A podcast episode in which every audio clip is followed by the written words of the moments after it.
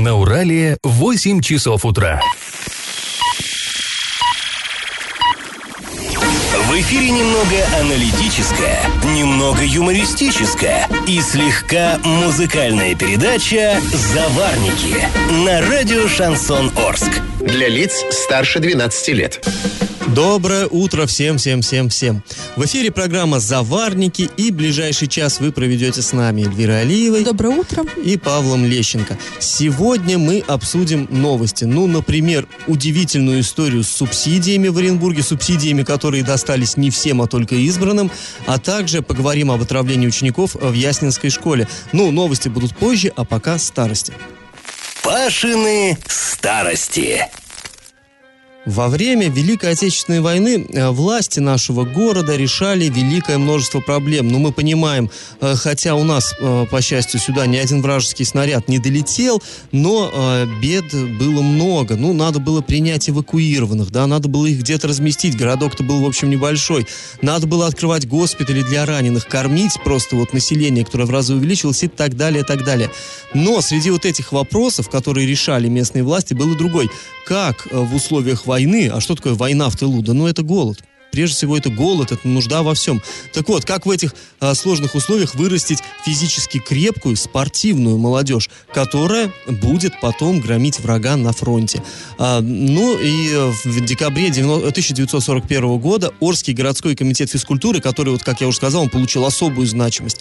А, то есть тогда это было действительно важное, важное такое подразделение городской, ну так скажем, администрации. Так вот, он отчитывался перед своим областным начальством а, о проведенной с начала войны работе и делился планами на будущее. А, вот у нас э, есть такая в нашем распоряжении докладная записка из архива. Там сообщается, что с конца июня 41 до начала декабря в 11 спортивных турнирах общегородских участвовал 1678 человек. Ну, представляете себе масштаб, да? Соревновались люди в плавании, ну, тогда бассейна-то и в помине не было, конечно, и заплывы на открытой воде устраивались прямо вот по Уралу, где сейчас мосты, примерно вот там. Так вот, далее соревновались футбол, э, баскетбол, волейбол и так далее. Все это было в Зауральной роще, там был спортивный городок, в шашки и шахматы играли. Но самым, э, самыми популярными видами спорта вот в эти военные годы стали такие э, гранатометания. Это, это спорт, да, тогда это был самый популярный спорт. Лыжные гонки, ну тут все понятно, и спортивный туризм. Ну почему? Мы понимаем, вся физкультурная работа тогда была ориентирована на нужды фронта. То есть спорт высоких достижений, он отошел на какой-то там десятый план. Ну, штангист поднимет там на полкило больше, чем его соперник. Это как бы хорошо для мирного времени, а на войне это как особо не пригождается вот такие вещи. Или там легкоатлет прыгнет дальше на 10 сантиметров. Смысл. И важно было уметь выживать, Э, в лесу, там, допустим, поэтому спортивный туризм, спортивное ориентирование. Важно было э, бегать на лыжах, потому что, ну, еще с финской войны это вот эти лыжные отряды, они себя очень хорошо зарекомендовали. И надо было, наконец, э, швырять вот эти самые гранаты. Ну, тогда уже фашистские танки, вот эти «Тигры», «Пантеры», они э, просто прорывали фронт Красной Армии повсюду. И надо было уметь их останавливать. И вот это именно, именно э, гранатометание, в нем участвовало почти 300 человек. Представьте себе. Сейчас мы считаем, что это за спорт такой, господи. А вот было, однако ж, военизированных походов было проведено 9, из них 6 дневных и 3 ночных. А участвовали в этих подходах, э, по походах 1200 261 человек, представьте себе, то есть какие громадины, да, двигались вот. Эм, ну, готовили, готовили резерв на фронт. И вот еще одна цитатка из этого документа. Планируется провести сбор призывников 1923-1924 годов по сдаче лыжных норм, а также организовать лыж, лыжные базы. Город, железнодорожная станция, никелькомбинат, Крекинг и ТЭЦ. Совместно с горвоенкоматом организовать семинар по штыковому бою и самозащите. Лыжные походы организовывать каждое воскресенье. Ну, конец цитаты. То есть лозунг «все для фронта, все для победы», он был применим к спорту тоже в те самые годы. Ну а сейчас мы вам предлагаем поучаствовать в традиционном конкурсе. Скажите, где располагался первый Орский стадион, который был построен в нашем городе в начале 30-х годов? Варианты 1. На месте нынешнего ДК «Великан», 2. На месте нынешней 49-й школы и 3. На месте нынешнего парка Малишевского. Ответы присылайте нам на номер 8 903 390 40 40 в соцсети «Одноклассники» в группу «Радио Шансон Ворске» или в соцсети ВКонтакте для, в, в группу «Радио Шансон Орск» 102.0 FM эм для лиц старше 12 лет. Галопом по Азиям Европам! До конца сезона капитаном хоккейного клуба «Южный Урал» будет Александр Куршук. Напомним, 15 января, а теперь уже экс-капитан Павел Валентенко э, неожиданно покинул клуб в последний заявочный день. Э, он ушел обратно в Югру. А затем э, «Южный Урал» объявил, что капитаном будет Денис Катов, однако в игре с Челметом, вот которая была накануне, э, люди заметили, что с нашивкой капитана выступает Куршук, а у Дениса Скатова и у Олега Марзоева нашивки ассистентов капитана. Ну, конечно же, возник вопрос, как так? Вроде бы заявля... заявлялся капитаном Денис Скатов, а тут раз и Куршук. А, и Олег Черкасов рассказал, что клуб все-таки остановился именно на кандидатуре Александра Куршука, а сам Денис э, Скатов добавил, что он был лишь экстренным капитаном а, и говорил, что это был просто рабочий момент, ну и все, и больше он капитаном, в общем, не будет. Ну, я думаю, всем, э, даже болельщикам не так это принципиально важно, был бы результат. 23 января, друзья, это вчера на пересечении проспекта Ленина и улицы Ленинского комсомола в Орске произошла серьезная коммунальная авария. Давненько такого не было, к счастью, давно не было, но вот а, а Я снова. помню времена, когда прям каждые выходные да, э, да, да, рвались трубы. Лопалась, Тогда да. еще говорили, что коммунальщики объясняли, что это подвижки грунта, и мы удивились, прям, а что у нас землетрясения какие-то, что ли, прям постоянно рвется-то. Но вот э, давно уже этого не было, и вот опять. А в результате участок дороги в сторону площади Шевченко залило водой, ну, получился такой каток своеобразный. Кроме того, многие дома в центре города остались без водоснабжения. А тут ночью бабахнули морозы, там, наверное, сейчас тем более каток. А в Орске изменятся маршруты двух муниципальных а, автобусных, ну, ну, газелек, в общем, номер 23А и номер 55. Но вот 23А, она прям очень ходовая, да, 55-я, ну, так, поменьше. Соответствующее постановление размещено на сайте администрации города. В чем изменения? Вот в случае а, маршрута 23А добавилась по, требов... по просьбе жителей еще одна остановка Олимп. А во втором случае а, маршрут, вот 55-й, он продлился до остановки улицы Юлина. В общем, после паузы мы поговорим об отравлении школьников в Ясном. И как это понимать? В городе Ясном, ну, находится он не так далеко от нас, от города Орска, и, кстати говоря, там тоже вещание нашего радио есть, поэтому, наверное, нас слушают жители Ясного. Так вот, там 23 ученика школы номер 2 отравились. А, ну, сейчас нельзя сказать, наверное, как это, где именно произошло, но коли именно дети из одной школы, то, ну, в общем-то, выводы, наверное, очевидные. Восемь из этих детей госпитализированы в инфекционное отделение, а 15 э, получают медицинскую помощь в амбулаторных условиях. Об этом сообщает Роспотребнадзор Оренбургской области. То есть это не просто там э, информация из нашего источника, а это совершенно официальная информация, это уже э, задокументированный факт. В школе мы пытались связаться, но там пока информацию ситуацию комментировать отказываются. До ну, полного... понятно, они там сейчас все на измене там сидят. Да не, ну и, наверное, а что, что ты прокомментируешь? А у детей вот зато каникулы внеочередные. Вот они в любо... вот по-любому они в этой ситуации, конечно же, находят только одни плюсы. Ну, не те дети, кро... которые в больнице Да, не те 8 человек, да, да, которые сейчас в больнице. Так вот, что сообщают нам официальные органы? А, организовано лабораторное обследование больных, ну, то есть сейчас проверяют, что послужило там вот возбудителем вот, этой, вот этого недуга. А, проверяют сотрудников пищеблока, медосмотр учащихся проводят, сотрудников этой самой школы. Э, для исследований уже отобраны суточные пробы, то есть взяты продукты, из которых э, тогда именно готовилась пища, там э, всякие питьевая вода, средства, которыми дезинфицировалась посуда и прочее, прочее, вот эти все там всякие смывы собраны, опять-таки сообщает Роспотребнадзор. Также сообщается, что главному, главному врачу Яснинской городской больницы и директору школы, а также компании индустрии питания питания, но я так понимаю, это э, тот, кто выиграл подряд на организацию питания школьников, вот конкретно в этой школе. То есть у нас же сейчас по тендерам все это разыгрывается, вот очевидно эта фирма. Так вот, им всем выданы предписания о проведении противоэпидемических мероприятий. И э, на этом дело не заканчивается. Сейчас сообщается, что и прокуратура, и даже Следственный комитет, вообще Следственный комитет обычно э, расследует какие-то очень серьезные преступления, да, тяжкие. тяжкие, особо но, тяжкие. Но когда речь идет, вот некоторые такие, казалось бы, ну, вроде нет тут какой-то там уголовщины.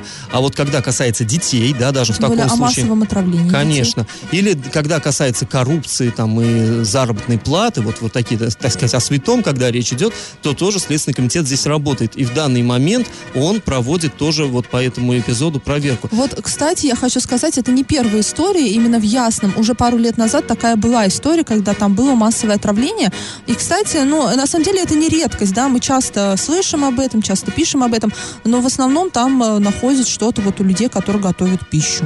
Я Ну не да. знаю, что здесь вот. э, Вполне возможно. Но мы выглядит. будем дожидаться официальных результатов и вернемся к этой теме в следующих выпусках. Друзья, после небольшой паузы мы еще поговорим о вечной коммунальной боли. Кто же будет отвечать у нас за содержание дворов? Собственники или муниципалитет? Я в теме. Ну, кто о чем, а мы снова о коммуналке. На этой неделе опять у нас всплыл вопрос, чрезвычайно важный для Орска. Но, впрочем, он э, как бы не только для Орска важен, и э, появился он даже не в Орске. А тема эта стала активно обсуждаться именно в федеральных СМИ. Речь о том, кто же должен отвечать за благоустройство дворовых территорий. То ли коммунальщики, то ли город, администрация. Вот тут э, как бы разные существуют мнения, горячие очень споры ведутся. Прокомментировать эту ситуацию мы попросили Евгения Виноградова, заместителя директора управляющей компании «Советская» по общим вопросам. Речь идет не только об уборке, а вообще об ответственности по прилегающим территориям. Летом немножко закон поменял. То есть, если участок теперь сформирован, а это значит кадастрный, ему присвоен кадастровый номер, то он является общим имуществом и отвечает за порядок на этом участке. Собственники жилья и несут расход. Если участок нет кадастра, то, собственно, и убирать его управляющая компания и, как и собственники, не обязаны. Я повторюсь, не обязаны. Убирать, конечно, можно, потому что многие там говорят, да ну как же, это же, мы же здесь ходим, это наш участок перед нашими окнами. Нет, никто не запрещает проявлять инициативу и убирать.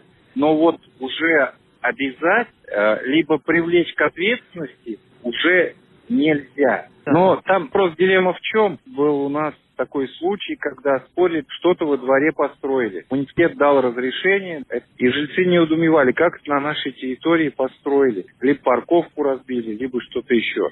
С одной стороны, хорошо же, да, что вот вроде бы у нас вот кадастрный участок по границе дома, но тогда вы влиять уже не сможете на судьбу двора вашего. И с другой стороны, позиция администрации тоже. Хорошо, если все микрорайоны поделили всю территорию там на, на собственников жилья, и вроде как ответственности нет. Но зато и влиять на ситуацию по поводу по- постройки, переустройства разрешительных функций уже муниципалитет не может. Ну, то есть вот снова мы вернулись к нашим баранам. Вот мы, наверное, в этой студии уже десяток э, тем проводили по поводу э, именно от, вот это слово «откадастренный», а это такой чиновничий неологизм, мы его частенько используем. Речь о чем идет? Вот существует кадастровая карта города. Там э, все участки, ну, должны быть, по крайней мере, большинство из них, они расписаны. Вот к этому дому... Откадастренный. Да, к этому дому относится такой-то кадастровый участок. Туда входит двор, и от этого или не входит, да? Или вот, как э, Виноградов сказал, по границе дома. То есть вот непосредственно под домом земля, она принадлежит собственникам, а вышли из подъезда, бах, уже муниципальная земля. То есть вот это вот э, надо смотреть на э, публичной кадастровой карте, в интернете все это есть, и от этого очень многое зависит.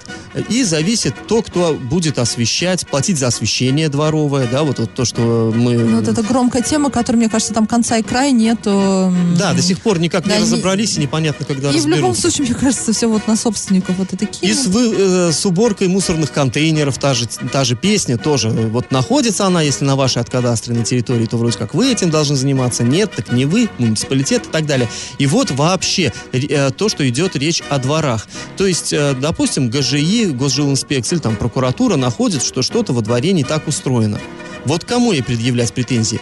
Э, Виноградов объясняет, ну там не, не Виноградов, собственно говоря, он просто объяснил нам э, требования закона. Закон устанавливает, если по кадастровому плану относится эта земля э, к собственности дома, то, соот- соответственно, отвечают собственники, а а опосредованно через них э, коммунальщики, которые обслуживают этот дом. Если же нет, то муниципалитет. Но здесь, как мне кажется, вот прозвучала очень важная мысль. Не только обязанности это, но и права определенные дает. То есть, если это ваша территория, то да, вы несете за нее ответственность, вы и- коммунальщики, с которыми вы заключили договор, несете ответственность, да, и с вас могут спросить. Но э, при этом вы сами решаете э, ее судьбу. Что там вам? Нужна вам парковка? Можно ее поставить. Но уже городские власти, соответственно, вам, допустим, того же не Да, могут свое навязывать слово решение. они там уже сказать могут. Да, у нас просто вот всегда об- обсуждается в контексте какого-то обременения это. То есть, если земля откадастрена, значит, все, и плати за нее, и там что только сейчас на собственников не повесит. Но действительно, если подойти к этому с умом, ну просто Есть тяжело. вторая сторона Да, медали. если да, вторая сторона, и можно какую-то выгоду от этого получить, но просто знаешь, в чем сложность? Это многоквартирный дом. Со всеми соберешься, со всеми не договоришься. А, Просто я знаю человека, да, который в своем доме пытается там и а, участвовать в этой программе «Комфортная городская среда», и все время какие-то вот проблемы, то бабки какие-то там против чего-то. В- многие бабули, они в принципе против всего.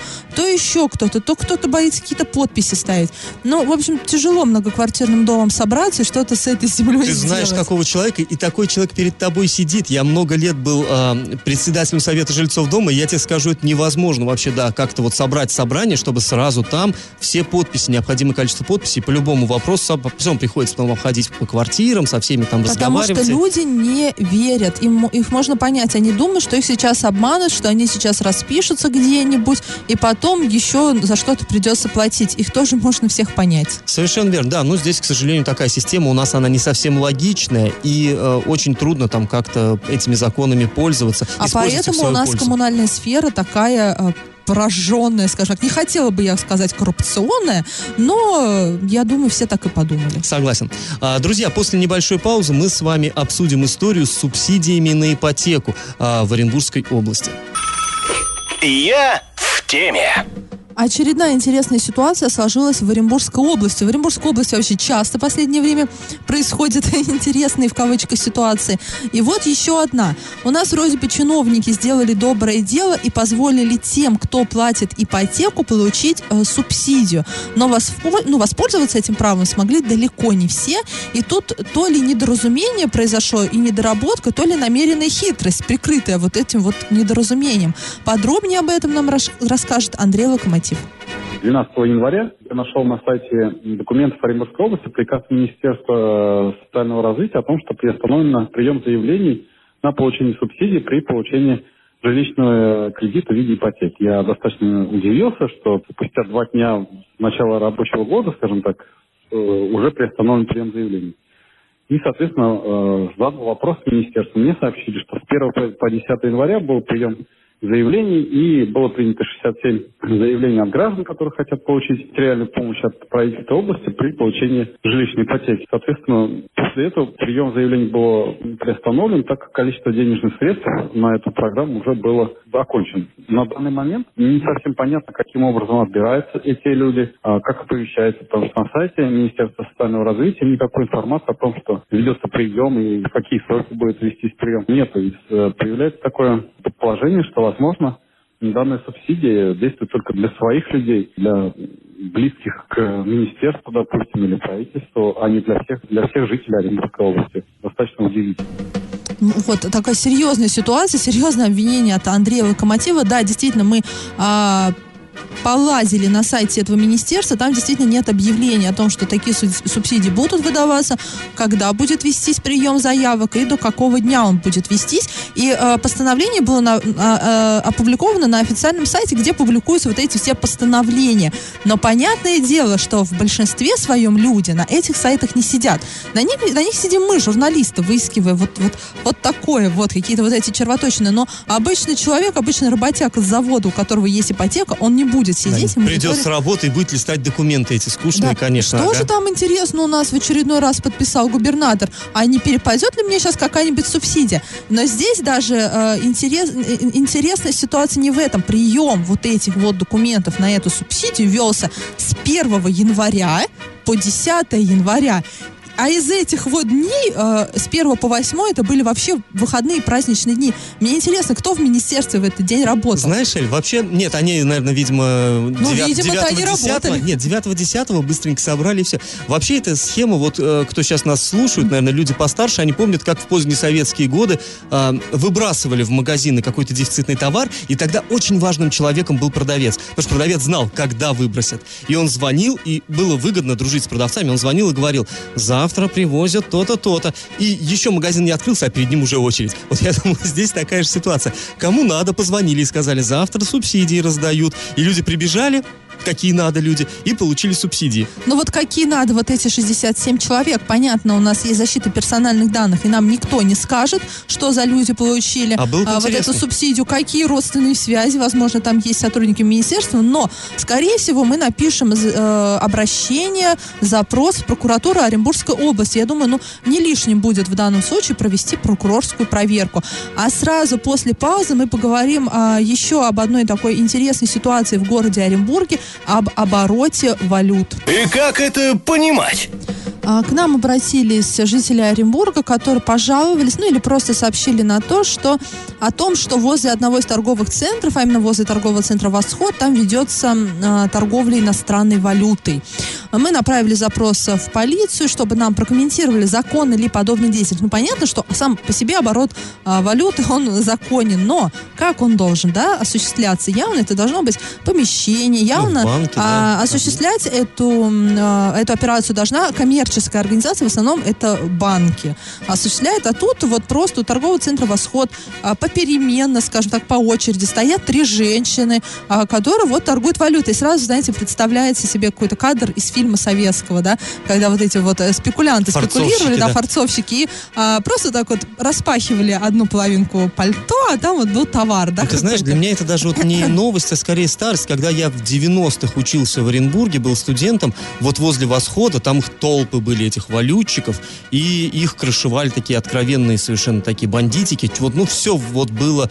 И я удивлен, что до сих пор это сохранилось, вот эта дивная традиция, не перешел этот бизнес теневой куда-то в интернет, как Да, все не другие. заросла туда, да, народная тропа. Удивительно, да. А женщины не просто там стоят и ведут вот этот оборот валют, там есть еще молодые люди, стоят э, определенные автомобили, куда эти женщины садятся, но, понятное дело, это люди, которые, ну, скажем так, охраняют, потому что а, человек, беззащитная женщина, у которой есть да, определенное там количество денег, понятно, что это а, может потенциальная жертва для какого-нибудь грабителя. И, кстати, а, два года на, на- в 15 и 16 годах в Оренбурге были убиты два валютчика. Тогда у них были похищены большие суммы денег. Убийц нашли, а, им дали, ну, там, очень большой срок в колонии строгого режима. И после этого вот эта вот продажа валюты, она прекратилась. Ну, а теперь опять, в общем, возобновилась. Как-то, наверное, люди успокоились. Собственно, мы отправили э, запрос э, в правоохранительные органы, так как, по нашему мнению, там могут иметься признаки э, нарушения статьи 172. Это незаконная банковская деятельность. Но мы не суд, мы не правоохранительные органы, мы не можем утверждать, мы можем лишь говорить, что возможно. Но я думаю, тут и так всем все понятно. Галопом по Азиям Европам. Ну и такая несколько курьезная новость. Оренбург попал в топ-30 честных городов России. Правда, занял там 29-е, предпоследнее, но все равно почетное место.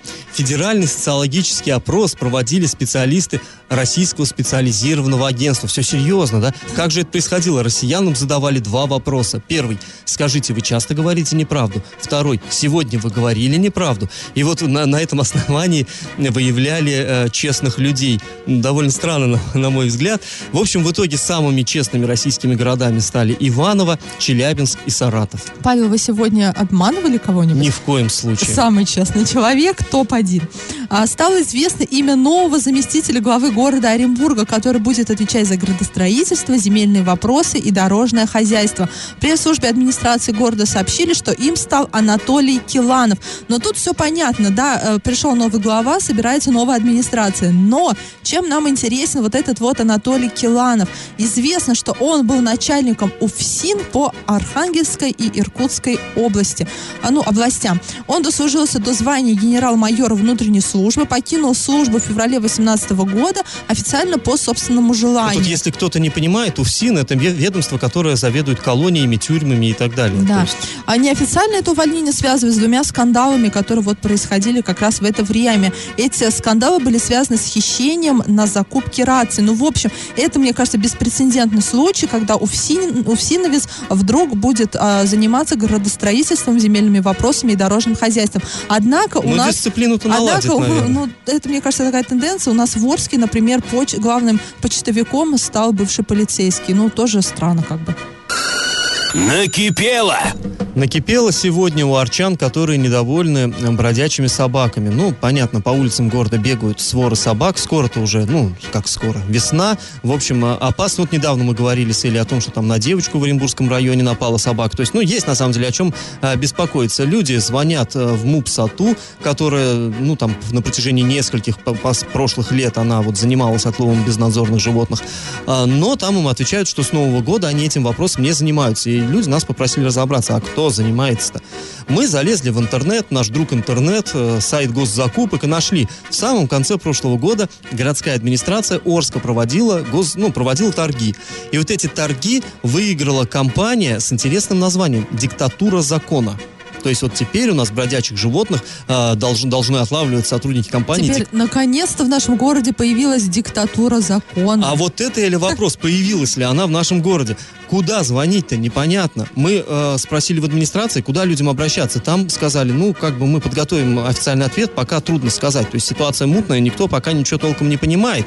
И, но, но тоже э, никто не знает, куда звонить, как, чего, но тендер разыгран, и стоит он ни много ни мало миллион. То есть вот за то, чтобы на протяжении первого полугодия нынешнего года вот эту работу выполнять, э, люди, люди за это получат э, миллионное вознаграждение.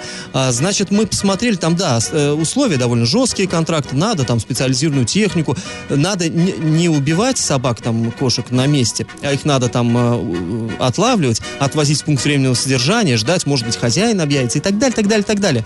Непонятно, есть ли у диктатуры закона здесь в Орске у нас свой вот этот пункт. Офис, филиал. А, офисы у них, да, нет, я имел в виду вот это вот для собачек, этот э, временный пункт содержания, есть ли нет ли непонятно, у них офиса даже нет. Это оренбургская фирма, мы посмотрели, э, значит, э, данные фирмы. Она оренбургская, находится в Оренбурге. Как 49 э, видов коммерческой деятельности у нее. Это и деятельность в области права, и торговля автотранспортными средствами, и даже оптовая торговля шкурами и кожей. Жуть какая. Подметание улиц. Короче, там тьма целая видов деятельности разрешенных. Многопрофильная. Есть, указывается, два телефона. Вот мы вчера весь день, я лично звонил, не смог дозвониться, не берут ни на мобильный, ни на городской оренбургский номер. Но, в общем, пока нельзя, мы не можем вот ответить, куда же обращаться с жалобами на этих самых безнадзорных животных. Но мы отправили официальный запрос в администрацию, мы надеемся, что все-таки чиновники разберутся в этом, кто же будет получать государственные деньги за работу и как, оно, как будет их выполнять. И об этом мы обязательно расскажем а, в одном из следующих наших выпусков. Друзья, если у вас накипело, в себе не держите, пишите нам об, обо всех проблемах а, на номер 8 903 390 40 40 в соцсети Одноклассники в группу Радио Шансон Орск или в соцсети ВКонтакте в группу Радио Шансон Орск 102.0 FM для лиц лиц старше 12 лет. Раздача лещей. Ну что ж, подошла пора подводить итоги нашего конкурса. Стадион спортобщества «Динамо», самый первый в Орске, находился в самом центре города, ну, тогдашнем центре, на месте, где позже была построена школа номер 49. Вот потом, как раз когда школу начали строить, стадион перенесли в Зауральную рощу, где он до сих пор и находится. Но изначально вот появился именно там, на Советской. Правильный ответ – 2. И победителем у нас сегодня становится Егор, а, чей номер заканчивается на 0336. А, друзья, слушайте нас на подкастах в разделе «Заварники» на сайте урал56.ру для лиц старше 16 лет. Слушайте на своих мобильных, э, App Store, Google Play в помощь. А мы с вами сегодня прощаемся. Этот час вы провели с Эльвирой Алиевой. И Павлом Лещенко. Пока, до завтра. Завариваем и расхлебываем в передаче «Заварники». Каждое буднее утро с 8 до 9.00 на радио «Шансон Орск». Для лиц старше 12 лет. Радио «Шансон». СМИ зарегистрировано Роскомнадзором. Свидетельство о регистрации Л номер ФС 77 68 373 от 30 декабря 2016 года. Для лиц старше 12 лет.